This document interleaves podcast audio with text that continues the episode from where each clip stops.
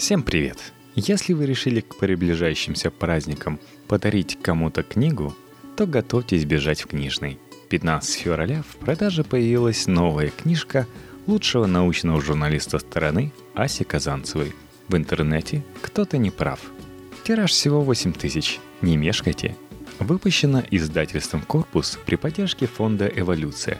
Гомеопатия, ГМО, гендерный аспект интеллекта, прививки – результативность гей-пропаганды и другие темы, о которых постоянно ведутся споры, разбираются простым языком с использованием научных данных и юмора. А пока можно почитать отрывок о том, насколько оправдана мода на вегетарианство. Мясоеды против вегетарианцев. Как именно питаться, чтобы не умереть преждевременно? Есть только один бесспорный и однозначный критерий, по которому ученые различают, что хорошо, а что плохо. Этот критерий – смерть. Так объяснил однажды Коля Кукушкин принцип когортных исследований в статье про кофе для глянцевого журнала. Имеется в виду, что мы можем сколько угодно исследовать отдельный компонент продукта, но это мало скажет нам о продукте в целом, и тем более о диете, которая его содержит или исключает – чтобы оценить, полезно ли вегетарианство, нужно действовать по-другому. Набрать несколько тысяч вегетарианцев, несколько тысяч мясоедов, наблюдать за ними много лет и смотреть, чем будут болеть представители каждой группы и в каком возрасте они будут умирать. Очень важно, чтобы людей было много, потому что они живут на свободе, а не в стандартизированных условиях контролируемого эксперимента – на какое-нибудь там курение или уровень физической активности ученые еще могут сделать поправку. Но вот учесть добавок уровень стресса на работе, любовь к соленым орешкам, наличие или отсутствие привычки мыть руки после туалета, качество сна, степень сутулости и еще 832 неизвестных фактора, способных повлиять на результат, задача заведомо невыполнимая. Единственный выход – набрать несколько тысяч – или хотя бы сотен людей и надеяться, что неучтенные влияния распределены в обеих группах примерно одинаково. Подавляющее большинство исследований демонстрирует, что быть вегетарианцем полезно. Люди, отказавшиеся от мяса или резко ограничившие его потребление, на 29% реже умирают от ишемической болезни сердца, на 18% реже сталкиваются со злокачественными опухолями а ожидаемая продолжительность жизни у них возрастает более чем на 3 года. Отличия между мясоедами и вегетарианцами примерно такие же, как между заядлыми курильщиками и людьми, которые все-таки бросили курить хотя бы к 60 годам. Веганы – люди, отказавшиеся не только от мяса, но и от яиц и молочных продуктов, по некоторым параметрам даже опережают обычных вегетарианцев – у них еще ниже индекс массы тела, ниже артериальное давление и меньше плохого холестерина в крови. Тем не менее, веганы умирают в возрасте младше 90 лет. Оптимистичный ученый считает, что это плохо. Не просто чаще, чем вегетарианцы, но даже чаще, чем мясоеды. К сожалению, мне не удалось найти исследований, которые бы сравнили веганов, принимающих витамины, с теми, кто этого не делает. Возможно, все дело в этике – если веган уже попался в руки исследователям, и они видят, что у него в организме острый недостаток всего, то они об этом говорят. Вполне вероятно, что при соблюдении этого условия все было бы в порядке. Люди, которые не едят мясо, но зато едят рыбу, чувствуют себя примерно так же хорошо, как вегетарианцы, и доживают до 90 лет настолько же часто. Исследования, в которых любители рыбы сравнивают с обычными людьми – демонстрирует, что ее потребление благотворно сказывается на состоянии сердечно-сосудистой и нервной системы, примерно на треть снижает риск смерти от ишемической болезни, от инсульта. Причем эффект заметен даже если есть рыбу всего пару раз в месяц. Мешает впасть в депрессию, защищает от болезни Альцгеймера и так далее, и так далее. Благотворное влияние рыбы, вероятно, связано в первую очередь с омега-3 ненасыщенными жирными кислотами – так что, если рыба вам не нравится, имеет смысл принимать их отдельно. По поводу курятины исследований относительно мало. По-видимому, она не особо вредна и не особо полезна. еда как еда. Статьи по поводу ее влияния на здоровье по большей части связаны не со свойствами курятины как таковой, а с болезнетворными бактериями, которыми может быть заражено мясо или с присутствием мышьяка в куриной печени. Бактерий позволяет уничтожить полноценная термическая обработка. Большинство пищевых отравлений происходит в результате попыток приготовить курицу как можно быстрее. Мышьяк действительно накапливается в тканях, когда курицам дают содержащие его лекарства или пищевые добавки. Но, во-первых, последние годы развитые страны от их применения практически отказались, а во-вторых, концентрация мышьяка в тканях все равно была на порядке меньше допустимых норм, и чтобы отравиться, человеку пришлось бы есть куриную печень несколько недель на завтрак, обед и ужин. И желательно с рисом, потому что это ценное растение тоже обладает свойством накапливать мышьяк в своих зернах. Почему мы все уверены, что курица полезна? Очень просто. В тот день, когда вы едите на обед курицу, вы, скорее всего, не едите на обед говядину или сосиски. У специалистов множество претензий к красному мясу. В широком смысле так называют мясо всех млекопитающих, в узком – говядину, баранину и свинину. И еще больше претензий к переработанному мясу, колбасам и сосискам. А потребление красного и переработанного мяса, наряду с кучей других пунктов – расспрашивали участников знаменитого американского долгосрочного исследования Nurses Health Study. Эти самоотверженные женщины, медсестры по профессии, как следует из названия, заполняли подробные анкеты о своем здоровье и образе жизни более 20 лет подряд, что дало исследователям огромный материал для поиска статистических связей между разными факторами образа жизни и заболеваниями – Аналогичное исследование охватило и значительную долю мужчин-медработников. В их случае оно называлось Health Professionals Follow-up Study. Так вот, обработка данных 37 698 мужчин за 22 года наблюдения и 83 644 женщин за 28 лет наблюдений показали, что существует четкая закономерность – чем больше красного мяса и мясных продуктов ели люди, тем выше у них был шанс не дожить до конца исследования. Каждые дополнительные 85 граммов красного мяса в день повышали относительный риск смерти на 13%, а каждая дополнительная порция мясопродуктов на 20%. Авторы отмечают, что если бы каждый участник исследования ел хотя бы на 42 грамма мяса в день меньше – то это снизило бы общую смертность на 9,3% среди мужчин и на 7,6% среди женщин. В то же время есть исследования, в которых тоже при анализе большого количества данных связь между употреблением красного мяса и нарушениями здоровья оказывается статически недостоверной. Впрочем, сохраняется ярко выраженное негативное влияние колбасы, сосисок – и прочих переработанных продуктов. У меня нет готовых версий по поводу того, с чем может быть связано серьезное расхождение в оценке вредности красного мяса.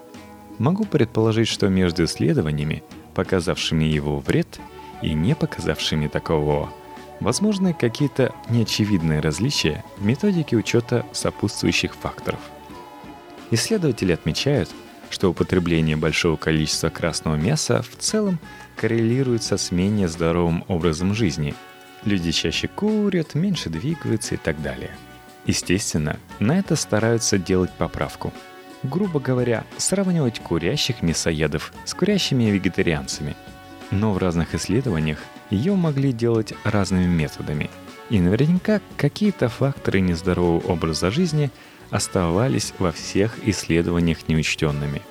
Возможно, что разные – Помимо этого, исследование, в котором вред красного мяса был доказан, проводилось в США, а те две работы, в которых он доказан не был, анализировали результаты со всего мира и из Европы. Возможно, что сама связь между потреблением красного мяса и нездоровым образом жизни в США более выражена из-за каких-нибудь культурных особенностей. Возможно, что в технологически продвинутой Америке 80-х, когда начиналось исследование – Коров более активно кормили чем-нибудь таким, что было впоследствии признано вредным. Возможно, что европейцы варят из говядины суп, а американцы едят ее в виде барбекю, то есть щедро приправленные разнообразными канцерогенами, образующимися в ходе приготовления в хрустящей корочке.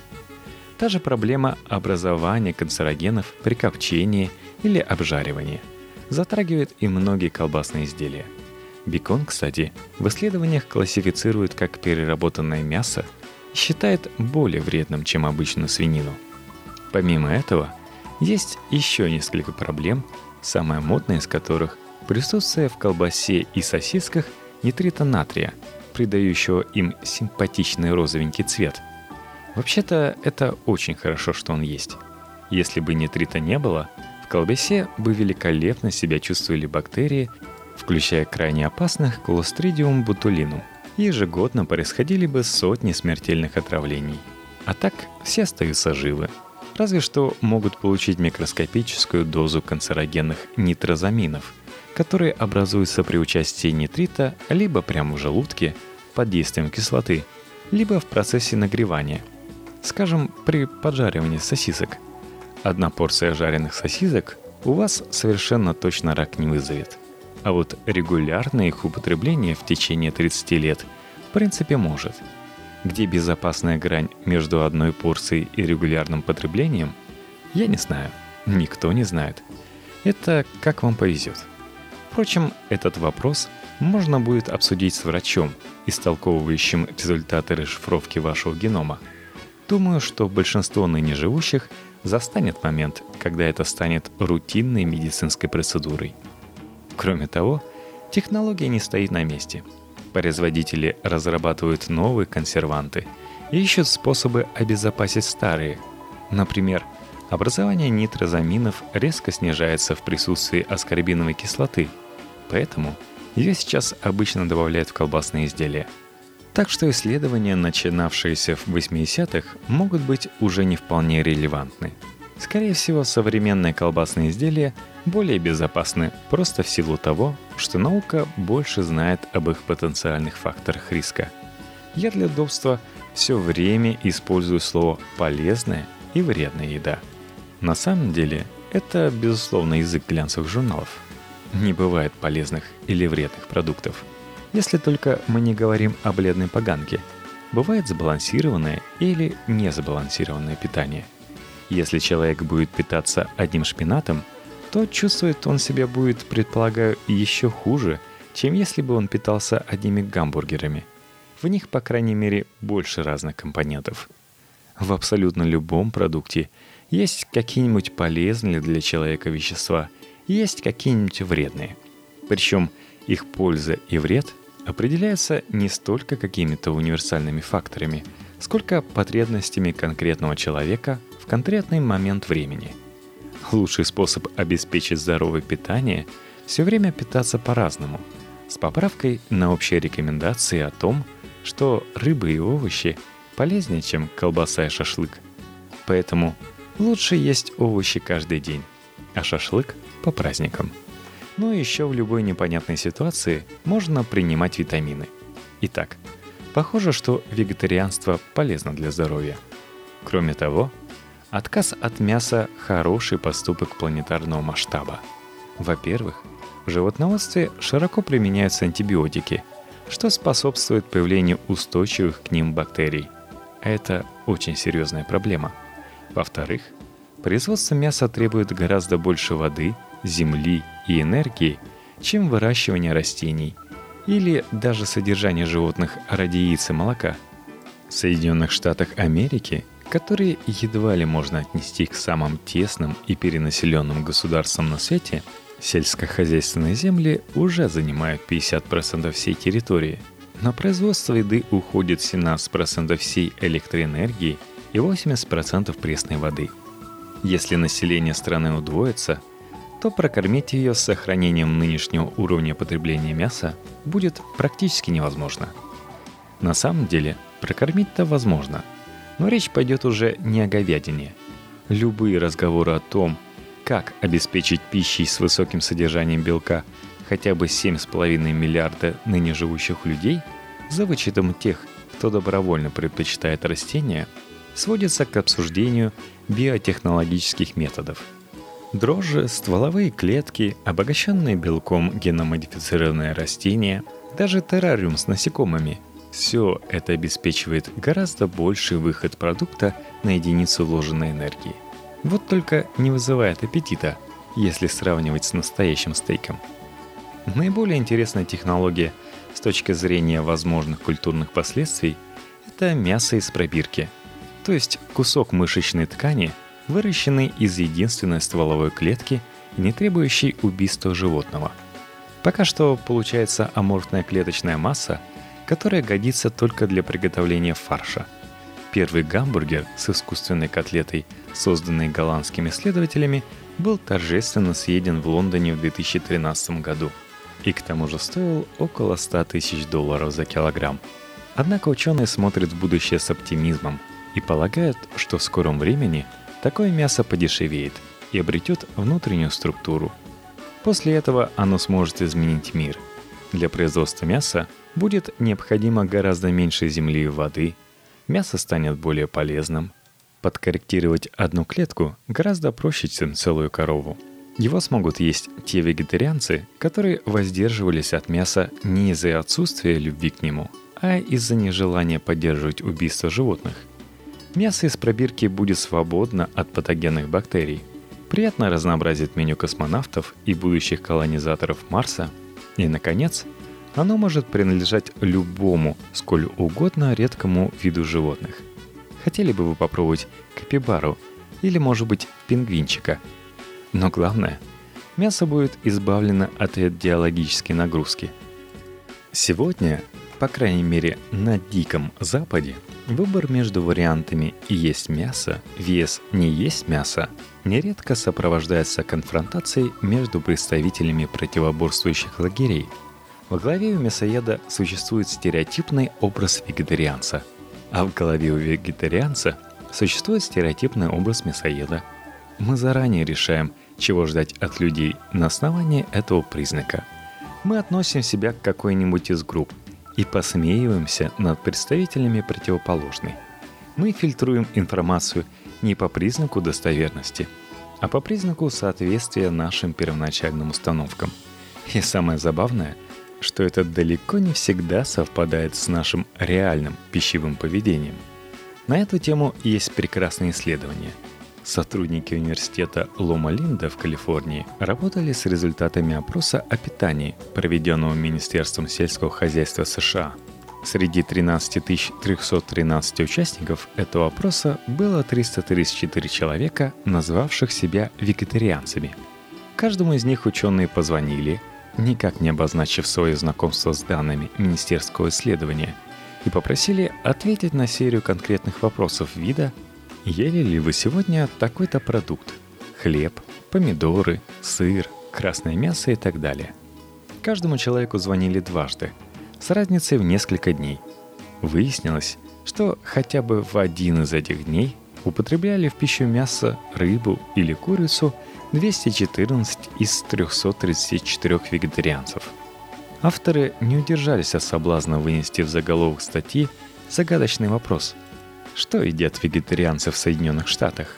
В качестве компенсации морального ущерба всем вегетарианцам могу рассказать про другое хорошее исследование, показавшее, что умные дети становятся вегетарианцами.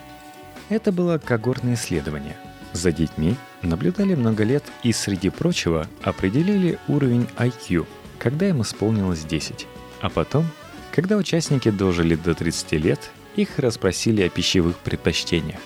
Среди 8170 участников нашлось 243 вегетарианца и еще 123 человека, не употребляющих красное мясо. Их объединили в одну группу и стали сравнивать ее с остальными. Выяснилось, что у 8,5% представителей этой группы есть ученая степень, а среди тех, кто есть мясо, она была только у 3,5%. Выяснилось также, что пищевые привычки в 30 коррелируют с интеллектом в 10 лет. У тех, кто не стал вегетарианцем, IQ в 10 лет составлял примерно 100 баллов у мальчиков и 99 у девочек – А у тех, кто ими стал, или, по крайней мере, отказался от красного мяса, 106 и 104 балла соответственно. В принципе, логично, что умные люди становятся вегетарианцами. Во-первых, они могли почитать исследования о том, что это полезно. Во-вторых, они обладают достаточной независимостью суждений, чтобы не бояться говорить, что они не едят мясо, осознавая при этом, что общественность тоже заподозрит, что у них богатый внутренний мир. Я вот, например, никогда бы не решилась сказать в общественном месте, что я не ем мясо, потому что ведь буду подозревать в том, что я нежное трепетное существо, которое, дай ему волю, будет кормить кошку салатом. Поэтому на всякий случай я ем мясо. Пару раз в месяц, при свидетелях, в кафе, под запись. А в остальное время мне просто лень его готовить.